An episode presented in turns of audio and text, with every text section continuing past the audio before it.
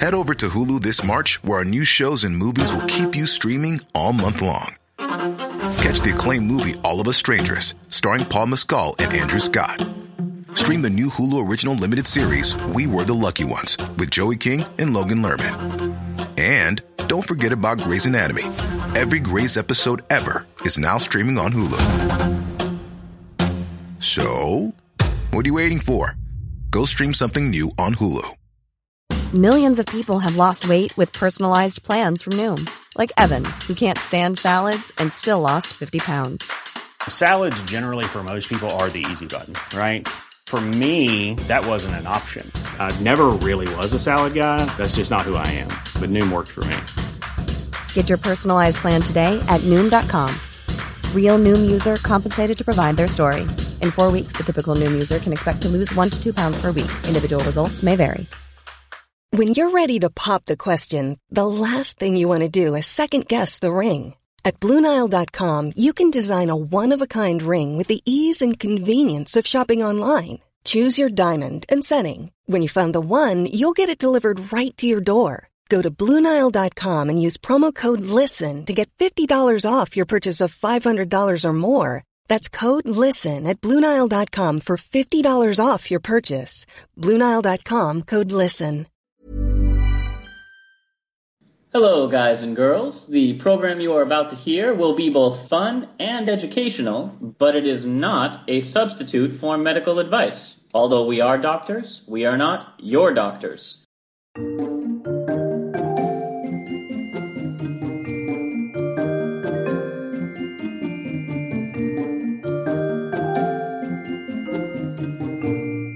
Hello, and welcome to Travel Medicine. As always, I'm your friendly neighborhood internal medicine doc, Dr. J. Hey guys, Dr. Santosh here, your neighborhood friendly pediatric infectious disease doctor and researcher. Hi, this is Jean Biu, Dr. Biu, the Empress of the Encephalon, also your resident neurovirologist. Oh, her title's so much cooler than ours. Isn't that always the way? we have our own science and medical Avengers, culminating in this Infinity podcast. Please don't sue us, Marvel. I love you guys. Well, someone's at the door in a purple suit. I'm getting real Nick Fury. Oh, what if he appeared in the next Fast and Furious movie? Then that fast and the Nick Furious. He just sit there like really, really still the whole time. Like it would be the weirdest movie. It would. Awkward. But, you guys, it is once again time for our bi weekly, bi monthly. I still don't know which one I'm supposed to say, but we do two of them a month. Time for another Journal Club. Yay! Hey, Journal Club. And this time, having superheroes and technology and all sorts of fun stuff on the mind, I figured we would talk a little bit about biohacking and Neolution for those of you who like Orphan Black. Oh, I thought you were going to say, because of Avengers and everything, you were going to talk about horrific deaths. So, if I try and give spoilers for Avengers with it only having been out a week, the only horrific death will be mine as our listeners descend upon me in mass. That would not be a wise decision. All I will say is it's fantastic. Go see it. And there is an Easter egg of uh, Tobias Funke is hidden in the movie. Look for him. Oh, From Arrested you just piqued my, inju- uh, my interest.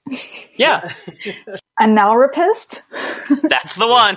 I don't know if because you know we don't know all of our audience, but I I don't know how likely it is that there are a bunch of like science and medicine loving nerds who also like comic books. Come on.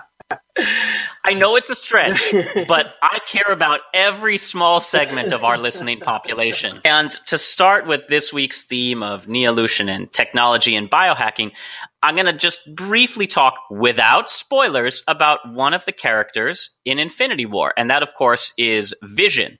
Now, Santosh, do you know who Vision is in the comic universe? Sure, he's uh, he's like Iron Man's uh, voice suit, but come to life. Uh, well, okay. Voice, Technically, yeah. yes. He's an android animated by the Mind Stone. He gets his humanity from a magic rock.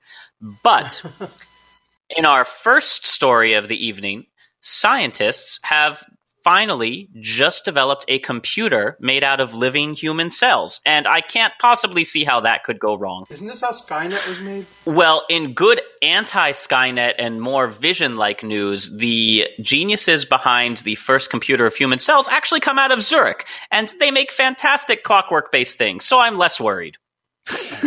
I mean, with like very rigid senses of design and, and purpose. So, I mean, people from Switzerland also make excellent chocolate, so I don't know. Maybe it's not all bad.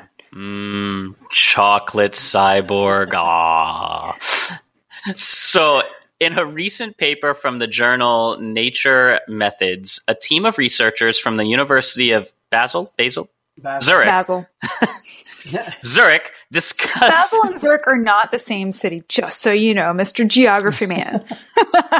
The University of Basel researchers made nine groups of cells arrayed in a 3D lattice structure, a tesseract, if you will, and each cell module or computational node was created to react to different chemicals, similar to how electrical inputs are used in normal computers, but this way we could use chemical signaling and hormone signaling like in the brains. And now I'm going to shoot it back to our neurologist to explain how computers in the brain work. oh, Jesus. I didn't read this, so I don't know how computers in the brain work. What are you talking about? That's way too complex. Yeah, that's me. what happens when you throw me under the bus with geography. so if you have a computer and you remove the electrical wiring and signaling and replace it with chemicals and hormones, you basically have a living computer that responds to incoming data and can process using logic gates. Uh, logic gates being simple linking words such as and, not, or or. That's very interesting. I mean, that's a lot, you know, at least the electrical impulses and the hormonal impulses and things like that are very similar to what happens in the brain. This is quite rudimentary, as I can say. So the the number of decisions that this little well, I I, I don't know that I would call it a brain yet. Um, At best, it's maybe one of those TI 82 well, graphing I- I- calculators. I mean, this Oh. is uh, basically. I, I think I agree with you, Josh. You're basically taking metal circuitry and replacing the electrodes with cells, and so you're doing cell to cell signaling where they can actually communicate with one another, um, sitting in this little culture, and based on like a couple of signals, they can talk to each other down a little bit of an algorithmic tree so that they can make like a single endpoint decision based on you know whatever chemicals they're bathed in at that time. They'll come to like a single conclusion. So the number of available um, outputs so the the end decisions that they can make are quite um, it's quite limited but it's kind of a start of what like a full brain can do And this is not the first time things like this have come up, but on this scale it is. This is, for example, very small versions of these are how you turn genes on and off to do things like make jellyfish glow. The difference being that the groups of cells, because it's nine groups of cells, they can be rearranged in different ways to address thousands of different kinds of computations. And one of the possible applications for this when it is more fully developed is the going to be the ability to create devices that can monitor people's health at a cellular level, whether that's blood sugar, heart rate, oxygenation. Um, it could let our own body develop or recognize the development of illnesses faster than ever before and probably send it to our smartphones because that's the world we live in now. I mean, already we use our smartphones for, you know, like, or at least the smartwatch can now detect arrhythmias and things like that. I mean, we live in a very interesting world. it, and even expanding out into the realms of science fiction, if we can start building what are effectively neural networks, man made biological neural networks, this could, in a hypothetical world, lead to treatments for Alzheimer's, uh, could lead to a true artificial pancreas where we just you know insult a, er, insert a tiny Insult little a tiny brain little brain. and say hey in you know you know, we insult a tiny little brain. Come on, you stupid Your sugar brain bacon. is too small to make them. Right. Moving on. No, I, I thought this was super cool. Um, they figured out a couple of really um, rudimentary things. Um, for instance, they weren't sure if the speed and efficiency of the communication would be important with these cells clustered in a chemical bath, would it be important if the cells were really close to each other, or could you introduce some distance? They solved that issue with this particular thing. Um, and then, you know, the other end goal of this was to just express a few uh, fluorescent proteins. Um, the red one, of course, is called mCherry because that's you know that's what we do as scientists is we name things. Took a lot of brain power to come up with that one, for sure. Not even cool lime. Like you had red cherry. They couldn't give it No, just no, like a there's other ones starburst like flavor. There's actually a new one called, but yeah, there's another one uh, called citrine, which has you know kind of like an orangey yellow. Yeah, and then um, they were able Nice. to uh, get some secreted reporter reporter proteins as well. So you know you've got a 3D cell culture that's able to take in some chemical inputs and output some you know chemical signal in response, um, either the citrine or the mCherry or one of the other uh, chemical signals. So I, I know that we'd love to think of ourselves and our brains as like amazing, transcendent things, but in the end, this is really what any computer or even if it's an organic computer does input output. So let's move on to our next story. Now, this is one that I thought was pretty interesting because it's been addressed several times in sci fi before. Certainly, I think you're both familiar with the concept of necrotizing fasciitis, or as they love to refer to it in the movies, Flesh eating bacteria. Creepy stuff, uh, you know, in real life as well as uh, conceptually, don't- for sure. have either of you ever had a chance to see Yes, this in, in action? Yeah, it's it's it's pretty pretty nasty. So what's the speed of it when when they say like do you actually see it devoured as it so often is in the movies where people dissolve Indiana Jones style melting from the face up? No, no, no. I mean, it, it can be quite rapid when it, when you think about um, bacterial infections, but I would say it's more about you know, like say hours or something like that. You know, which is So, very very fast uh, when it comes to destructive bacterial infections. Yeah, I don't know so what would you say, A, Santosh? Um, the skin is actually quite strong and remarkably resistant to a lot of the processes that go on underneath. So the fasciitis that we see is actually along the fascial planes, which is these, you know, the connective tissue planes in between like muscles and fat, right? So you actually don't see the disease on the surface of the skin until it's way too late. Like if you see that, there, you're in trouble. But um, what I've seen more than the, the flesh eating is the person will have the flesh eating, but they'll also sometimes get septic. So you'll see deterioration of their Yeah. overall condition a lot quicker. So they'll, you know, lose consciousness and they'll have a high fever and breathe rapidly because, um, you know, they'll have trouble coordinating their breathing. So you'll actually see an overall deterioration a lot quicker than you know the their flesh melting away from their bones. Um, yeah, Clostridium is pretty strong, but it's not the Ark of the Covenant. There's more than one kind of bacteria that can eat your flesh off your bones, you That's- I guys. was being Absolutely. Of course, when you do have a flesh eating bacteria condition, it can go, as we've said, very quickly. So, one particular case report of a patient, uh, a Miss Kristen Lipinski in Arizona, had a pretty severe form of this that had spread way faster. And this is usually something that needs to be addressed surgically. You kind of have to cut away that tissue as it's being eaten and while also treating it with antibiotics. Now, normally, following this kind of surgical spread, you imagine if a bunch of your flesh has been eaten, you have to pull new flesh from somewhere, right? Large skin wounds are patched up most of the time using skin grafts from another part of the body. But in this patient, she had already lost a third of her skin. There's not really anywhere to pull God. from. so we need a graft from somewhere. So- or do Yeah. you?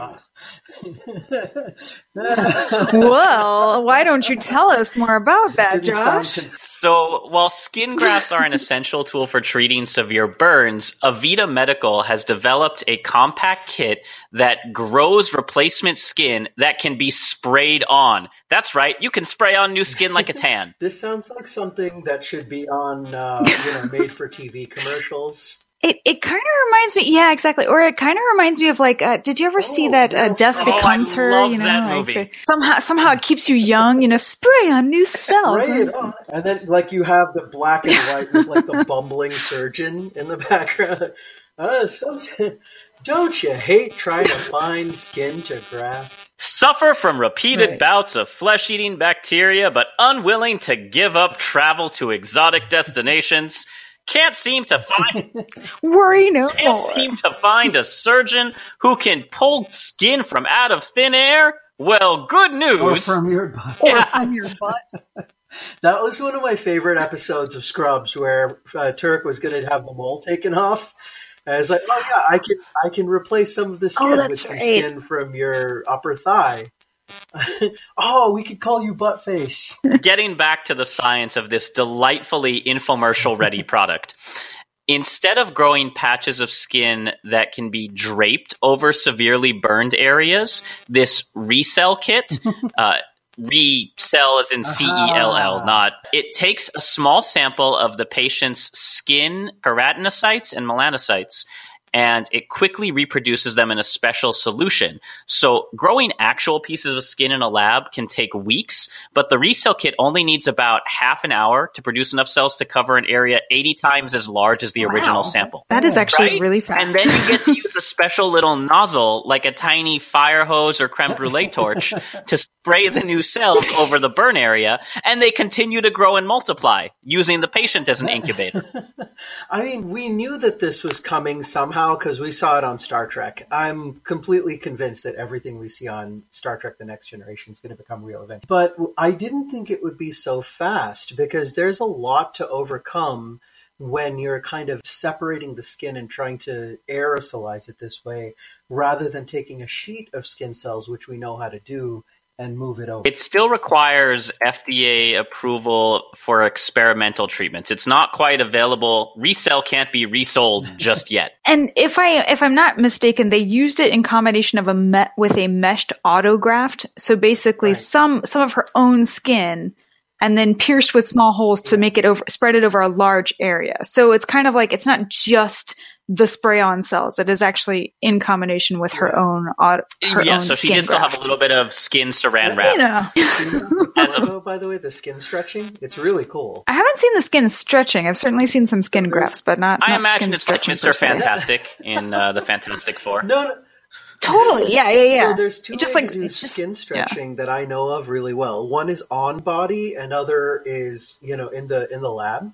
So on body, you actually, for Mm-hmm. instance, if you need to do a graft for the future and you know it's coming and you have time, Come on, Marty, we got a graft to the future. you go 88 miles an hour. You, you actually insert a balloon, Yes. usually uh, right uh, under the skin that overlies the scapula in the back.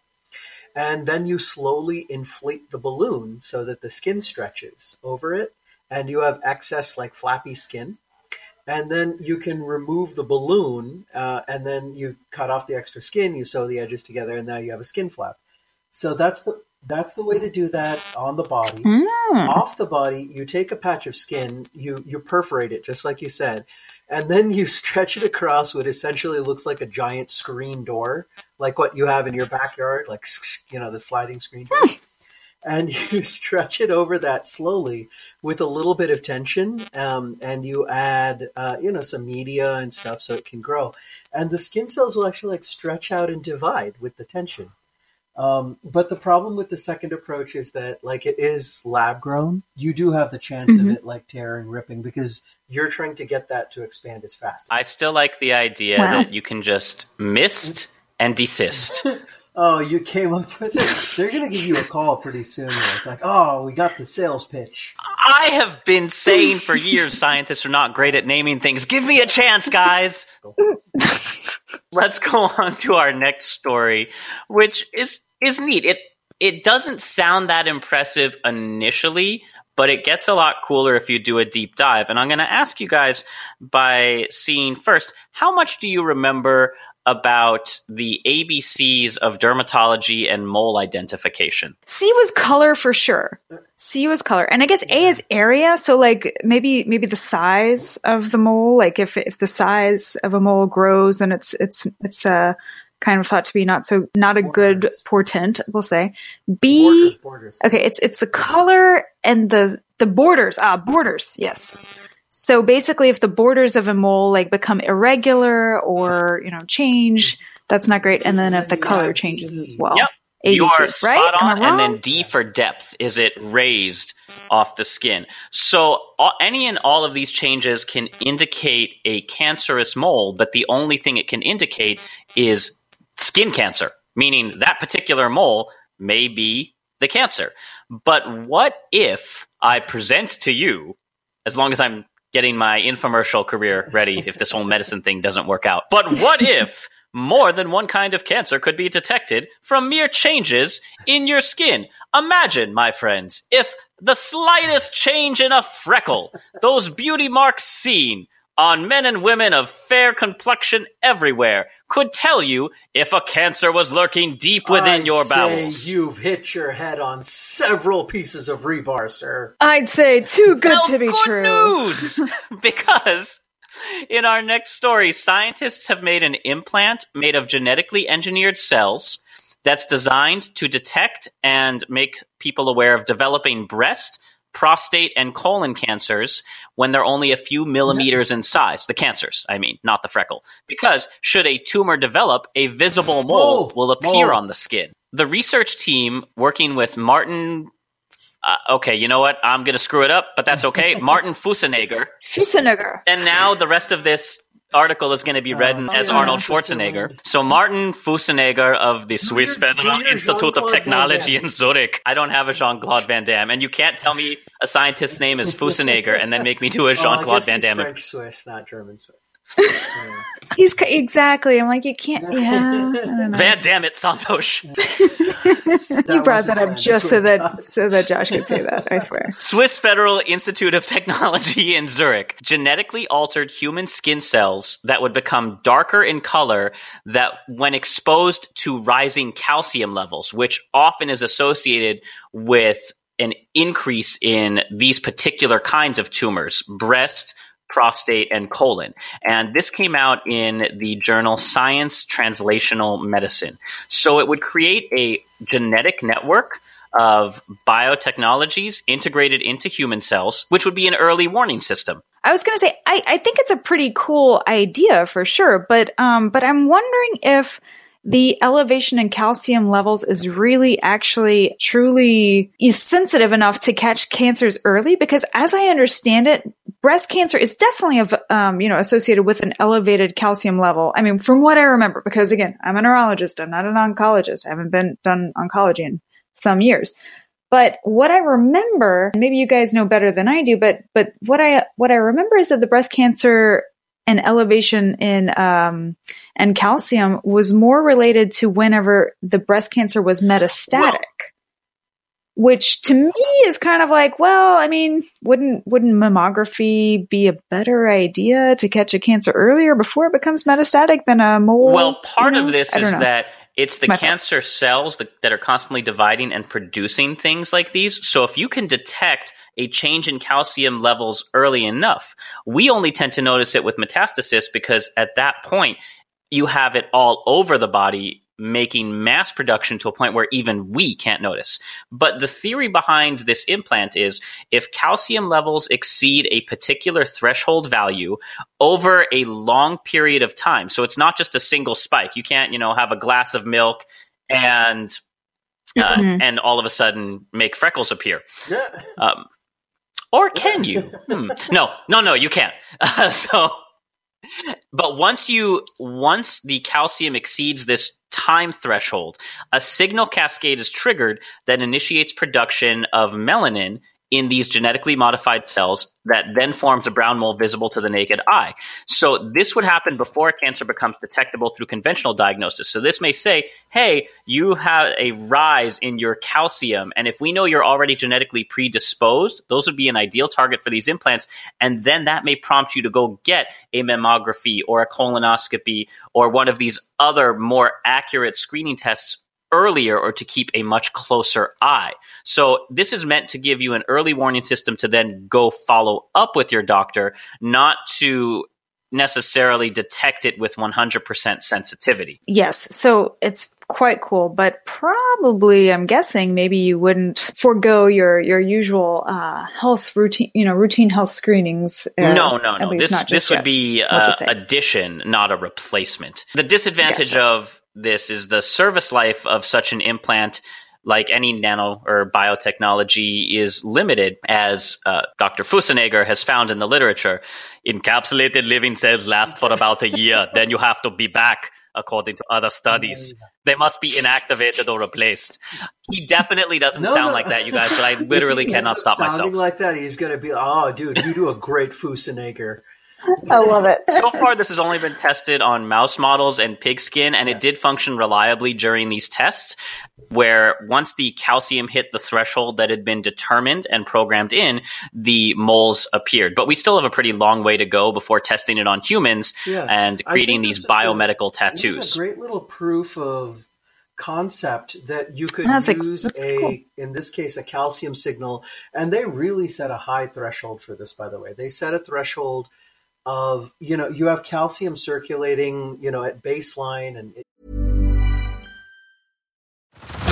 head over to hulu this march where our new shows and movies will keep you streaming all month long. Catch the acclaimed movie all of us strangers starring paul mescal and andrew scott. Stream the new hulu original limited series we were the lucky ones with joey king and logan lerman. And don't forget about Grey's Anatomy. Every Grey's episode ever is now streaming on Hulu. So, what are you waiting for? Go stream something new on Hulu. Ready to pop the question? The jewelers at BlueNile.com have got sparkle down to a science with beautiful lab grown diamonds worthy of your most brilliant moments. Their lab grown diamonds are independently graded and guaranteed identical to natural diamonds, and they're ready to ship to your door. Go to Bluenile.com and use promo code LISTEN to get $50 off your purchase of $500 or more. That's code LISTEN at Bluenile.com for $50 off. Bluenile.com code LISTEN. Triggers various intracellular processes. Um, they were looking for a calcium spike um, over a long period of time that was 20,000 times what would normally be circulating in these cells to trigger pigmentation mm. in these cells.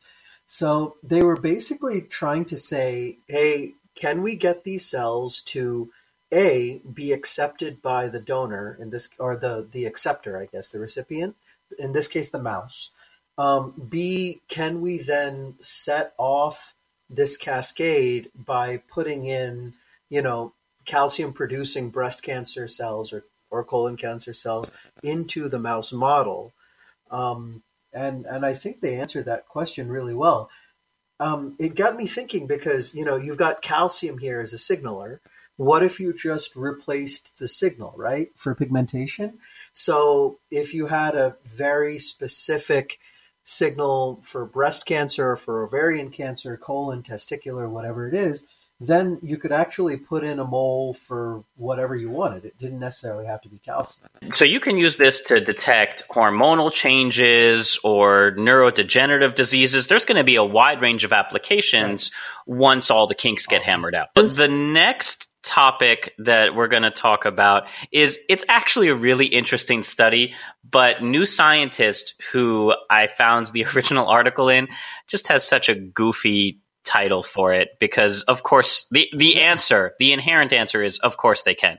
So electrodes electrodes fitted behind your ear can make you walk mm-hmm. faster because of course they can. How do I get someone to walk faster? I shock them on their head. Sounds like a torture, a medieval torture device is what I meant to say. But this is actually This has been around for at least the last 10 to 12 years. And have you guys seen the virtual reality headsets? Have you had a chance to try them out these days? I haven't tried good VR in a very, very long time. I've seen them, but I haven't tried them. The technology has advanced a lot from the movies we grew up watching in the 80s. They do make you feel like you are in and surrounded by the area. And the reason virtual reality works right now is because we tend to trust our eyes above everything. What you can see is pretty much infinite, but what you can feel is not.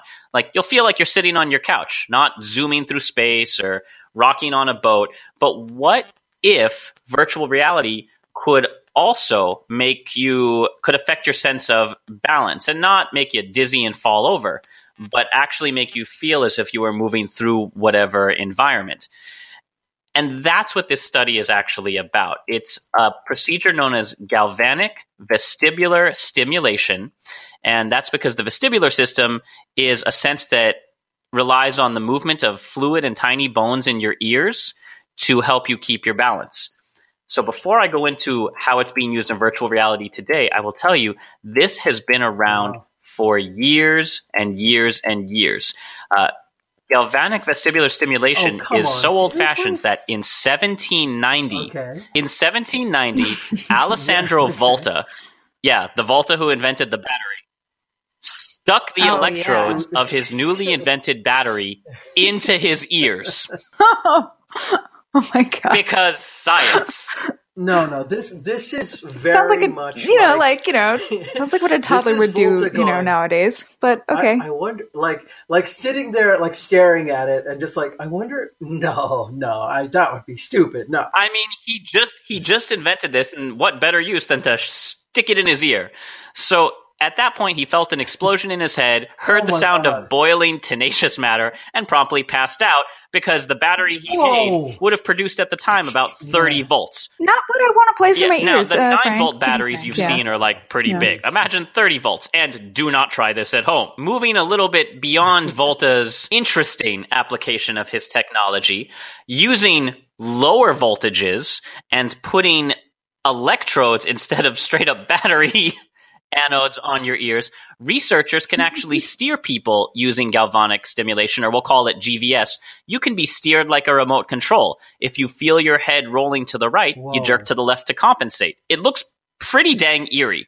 And there were a study uh, published in Nature. It's this is an older study that I looked up, but they have been doing newer ones. In Sydney, Australia, using electric currents applied just behind the walker's ears would help people with balance disorders compensate for those disorders and walk normally. So researcher, researchers could steer around these people who had balance disorders like tiny little RC cars. it's so sad. Well, you know, we've seen this already in. That's crazy. It's like- right? like Where you zombies. can, like, tell the insect where to go.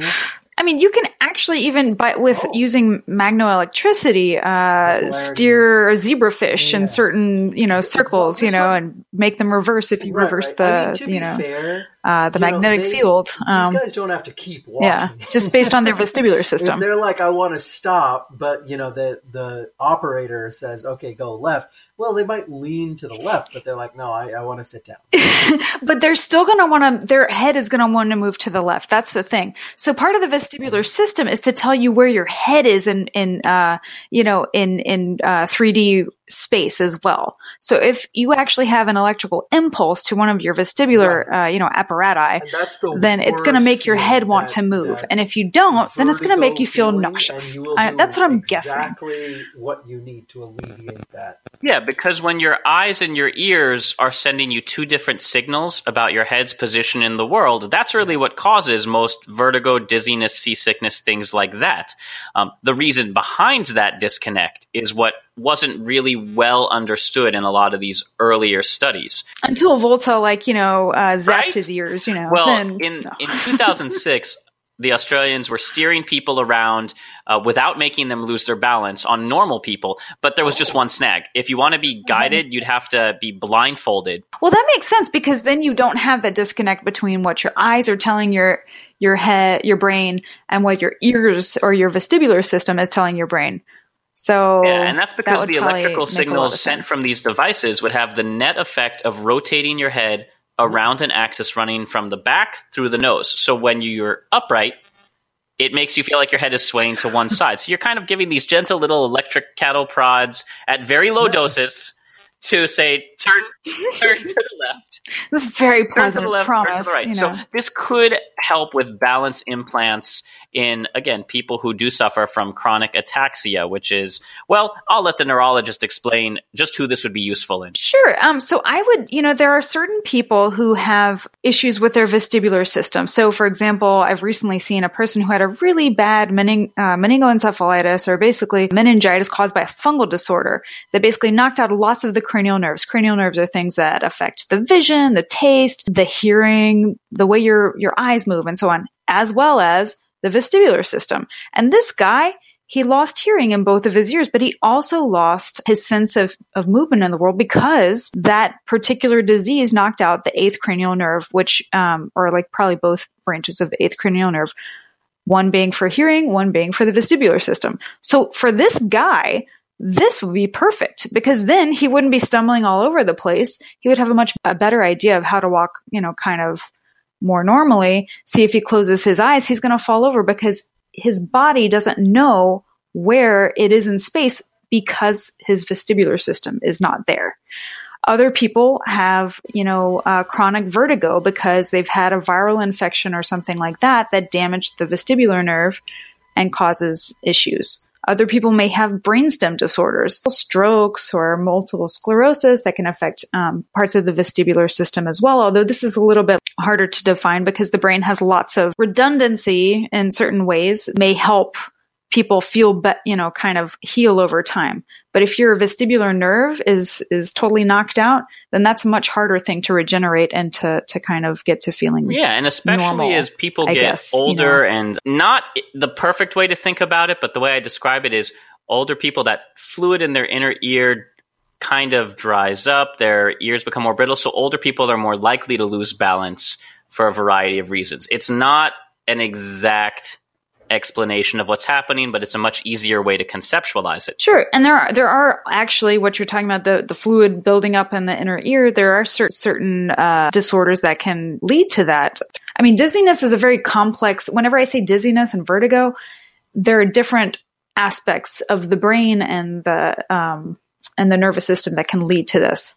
Some of them are related to you know the inner ear in particular. Some of them related to the auditory. Uh, I'm sorry, the vestibular uh, system. Some of them are related to the cerebellum, and so um, issues related to the cerebellum may be a little bit harder to treat with this particular kind of technology, but but maybe it's possible. But I would say that people who have um, issues per- in particular with the vestibular system, so inner ear issues or vestibular nerve issues, probably it would be an excellent opportunity for some. You know, now, like, one I'm sorry, it would be an excellent interesting study I just stumbled across, but I couldn't find a lot on, is they're also looking into using this GVS stimulation, this galvanic vestibular stimulation, to help treat people with prosopagnosia or face blindness, um, such as the man who mistook his wife for a hat. Well, that is interesting. And how how do they So say that the galvanic very- stimulation? I could only find the abstract, not the full paper. But they noted that when when participants were shown both famous and non-famous faces presented in an upright or inverted orientation, people who had a more difficult time, just in general, remembering faces or placing the face. When they then had these electrodes and GVS applied to them during that initial period, they noted a statistically Yeah, no. significant improvement in face recall. this is a really so whether or not it could completely Um, is- stop people from being unable to recognize faces at all is questionable, but to Um, give you a better yeah. ability to remember faces, Yeah. sure. But again, that also comes back to if I shock you Josh, enough times, you'll say anything to make me stop. No, no. We should say this is a really low current. Um, this is this isn't 30 volts going through your brain. You were talking, and while Jean was talking, because I was so curious, because you said Volta. Um, I I just found you know this diagnostic paper from Boss and Jonkis in the 1960s that actually refers to Purkinje Well, that's pretty in the good. 1820s who said that there's a galvanic current. And for those who are curious, a galvanic current is an electrical current that comes from a chemical reaction. So basically, what our neurons do regularly. So there's a galvanic current flowing through the head that affects equilibrium. And I guess, yeah, as far back as 1960s is the first paper I saw where people were hooking up electrodes not to send a current through there, but to actually read the galvanic current to actually help diagnose vertigo and nystagmus. And it's like, it's so cool. So if you had a vestibular problem, you could just hook it up behind the ear and you could read these electroencephalograms essentially. And galvanization or just running electricity through the body Yeah. to diagnose or treat things in general was very popular around the time that Mary Shelley wrote Frankenstein. And if only we all had neck bolts, but now we can have ear electrodes. So, you know, um, but that's, that's it for that story. Let's move on to our, our last story, which is not a full study, but something that I think is super cool. Um, and that's found in the magazine Futurism because a woman who lost her arm over 20 years ago has received the first portable bionic hand, which there's lots of different prosthetics and we've covered them a few times and control of them is getting even better. But through a series of tiny electrodes and sophisticated sensors, this bionic hand has restored her sense of touch. Robot hands that can feel, you guys. This has been a development for a really long time. The idea is that if you can get a sense of touch, not necessarily to feel, you know, that something is smooth or rough or something like that, but the simple idea that you can grip variable strength, right? So you can delicately pick up an egg, for instance, and feel how much strength you need in order to grip that versus how much strength you'd need to pick up like a barbell. So it's still it's a very gross sensation. Not gross as in disgusting, but gross as in you don't have yeah, you can distinguish between a hard, soft, or medium object. Uh, correctly describe a general size and shape of an object like a baseball versus a tangerine. Um, and just by carrying a small computer in a backpack, uh, robot hands can touch. So The the hand isn't in the backpack. The the electronics yeah, the, yeah. no, the electronics and the little sensors feed into a brain like a, a little uh, a set of electronics in the backpack that then relay uh, I think to your, to your brain, yeah, so that you get a sense of touch. Yeah, absolutely. Human looking hand. Well, this one does not look human. You've got like like it's like uh, Mr. It, you know, just like uh, on your you know, and- So, and that brings us back to if robots can feel like Vision in Avengers Infinity War, who knows where we could go from there? We could hack ourselves straight into becoming androids versus cyborgs. Yeah, I mean, or, or it's like really like you know, like Luke, you know, um, Luke Skywalker. You know, that's Yeah, absolutely. A human looking hand. Well, this one does not look human. Oh, yeah, the Luke hand. A human looking hand? Ah, that, uh, you know, and, and he's there. He's being fitted with his prosthesis. And for the final test before the robot closes up the panel, it pokes his fingers and he goes, ah, ah, you know. And then he closes up the panel and then it just looks like a regular hand. Yeah, I thought it was amazing that the electrochemical signals that it takes just that that are contained in our arm right if you have your own hand and your own arm it all of the machinery is in your arm to feel temperature to feel pressure size and then go and relay up to your brain. We needed a backpack's worth of material to take that sensory information just for general size and feel not even those specifics and relay that. You needed a backpack's worth of electronics to then relay to nerves in the upper arm so that you could recognize that sensation. That's how cool. That's amazing. Yeah.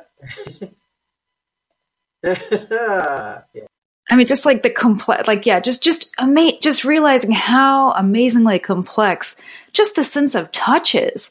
Much less, you know, our sense of smell and sight and so on and so forth. The the human body is a pretty amazing thing, and the fact that we can kind of even start to approximate that, you know, through ro- robotics is uh, like like I was saying, it's just mind boggling. It's also the future source of the robot uprising. Once we give them the ability to feel and think, and they see what we've done, oh. You know, there was a great uh, fan theory from uh, now the, def- the defunct video site cracked.com. And that site, one of the editors thought about, you know, it's so weird that, like, whenever we see these robots, they look very human.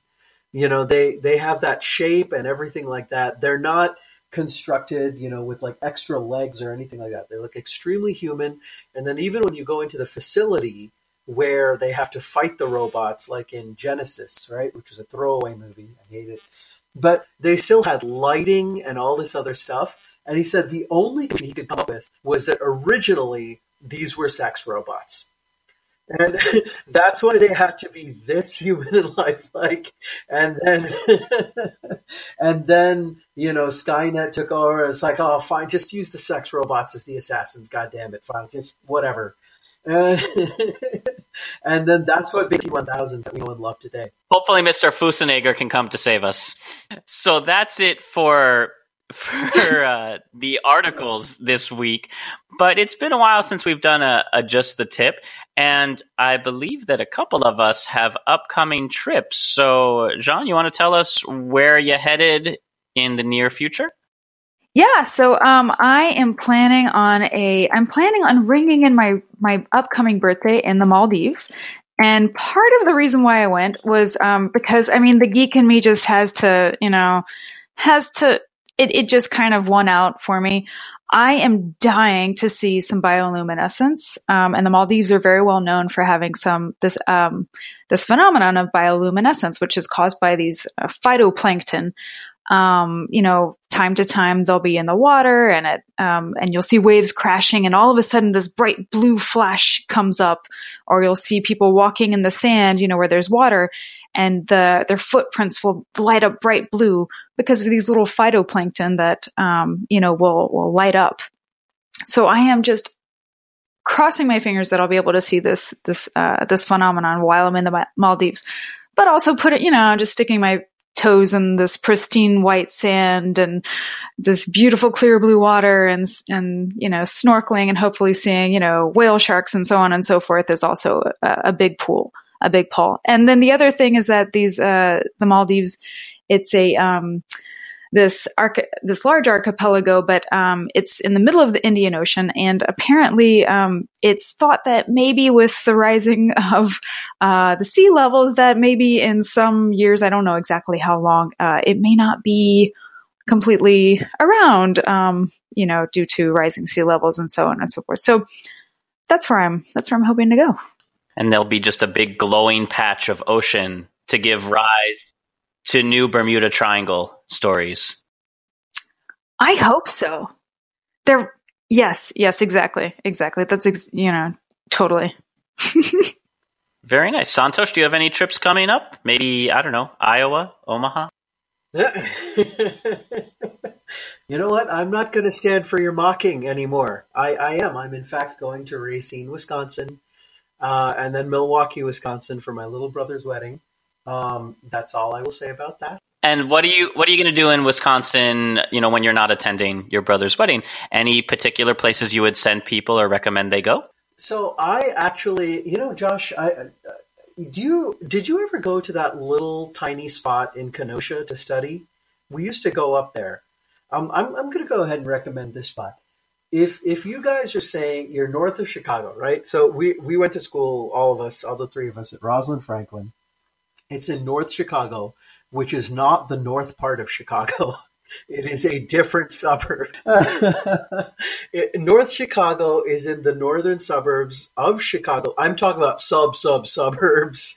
Um, you are close to the Wisconsin border, and your surrounding landmarks are Gurnee, where they have the beautiful Gurnee Mills Mall. If you just cross the Wisconsin border, uh, just going north of there, yeah, there's this there's this little town of Kenosha.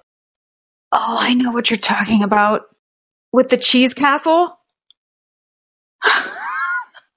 um, but you are you are correct that the cheese castle is also near there. I'm not going as far as cheese castle. This is really this is the Woodman's uh, uh, grocery store, and it's so goofy that in the middle of nowhere, you know, you all of a sudden have this grocery store where you can buy a bunch of ethnic food, Indian food, Southeast Asian food, um, and actually get it. And it's so good that even there are some people from you know that little outskirts of Chicago that'll leave Chicago where you can find pretty much anything that you want and go up there and go to shop there there's an awesome little Starbucks there that's run by basically the high school students of the local high school.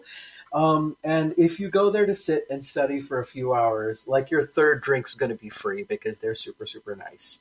Um, yeah, yeah. And I met all kinds of fun people there. Uh, and I, I studied for hours and hours and hours on end because it's quiet and you get free coffee. And yeah, I, I credit that little Starbucks in Kenosha, Wisconsin, with passing medical school because it gave me a, a refuge where I could study them. I mean, I'm just saying there's a place called the Cheese Castle in Wisconsin, and how can you not go to the Cheese Castle? Johnny Cash and Vice President Joe Biden, who all have stopped at the store, have left like autograph photos, and have purchased their own cheesehead wow. hats. So, oh wow! So get your ethnic food, get your cheese, and then head to the Maldives. Uh, yeah, in that order, totally. I mean, right? in that specific order, and. That- if you do the Maldives first, then you're going to be sadly, sadly disappointed by Wisconsin. Yeah. and uh, that's it for this week. As always, we love to hear your comments, questions, and feedback. You're not wrong. The Oh gosh, I can't even keep it. As always, we love to hear your comments, questions, and feedback. This show is produced by me with a lot of help from all my co-hosts. If you'd like to support us spiritually, emotionally, or financially, you can find links to do that in the show notes, as well as links to all the different stories we talked about tonight. Our theme music is composed by Rachel Leisure. And until next time, as always, happy travels. See you later. No, no lollipop.